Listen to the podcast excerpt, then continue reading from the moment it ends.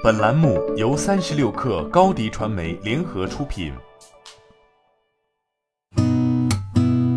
八点一刻，听互联网圈的新鲜事儿。今天是二零二零年十一月十六号，星期一。您好，我是金盛。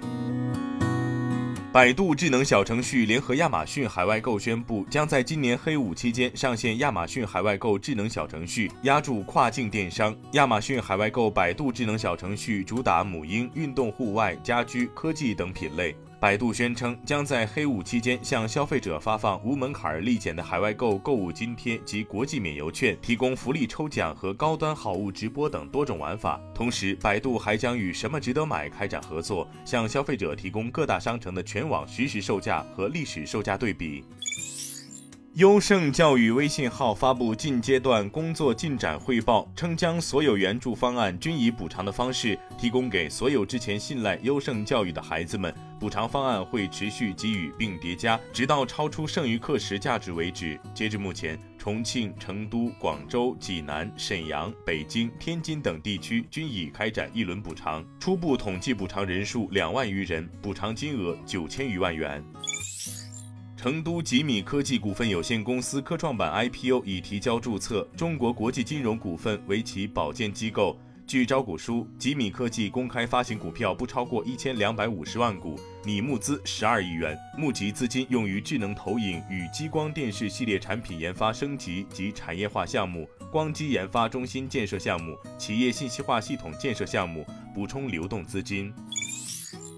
保险行业正在开发针对新能源汽车的保险产品，有多家保险公司参与其中。平安产险内部人士认为，新能源车风险较传统车辆更高，主要体现在两方面：一是新能源车因使用频率较高，车辆性能与传统车有差异等原因，导致整体出险频率高于传统车；二是新能源车因存在电池、电机等三电配件，导致理赔标准高于传统车。有大型财险公司人士认为，基于里程计费的 UBI 类车险产品可能是未来在新能源汽车保险上的突破点。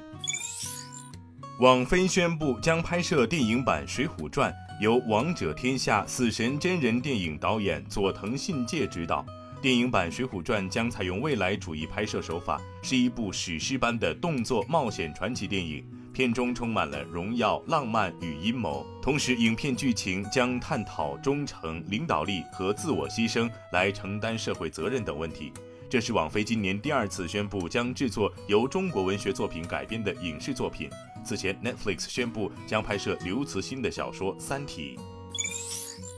知名 Twitter 博主昨天爆料，暗示苹果准备在圣诞节推出一款惊喜产品，表示是一款冬季专用的产品。外媒 Nine to Five Mac 将该爆料者此前爆料考证完，发现其爆料准确度相当之高。在评论区，有网友猜测可能会是 iGloves、AirTags、AirPod Studios 等。虽然不确定将要推出的新产品是什么，但苹果如果十二月再召开一次发布会的话，苹果今年发布会次数就达到了创纪录的五次之多。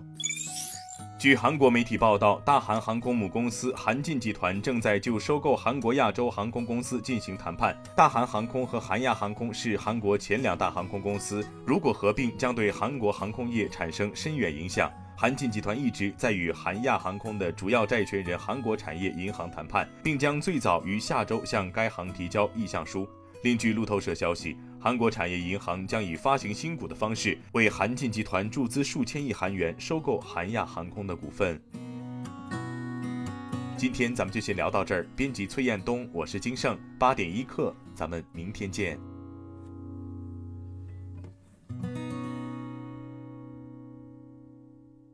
欢迎加入三十六氪官方社群，添加微信 baby 三十六氪 b a b y 三六 k r。获取独家商业资讯，听大咖讲风口，聊创业，和上万客友一起交流学习。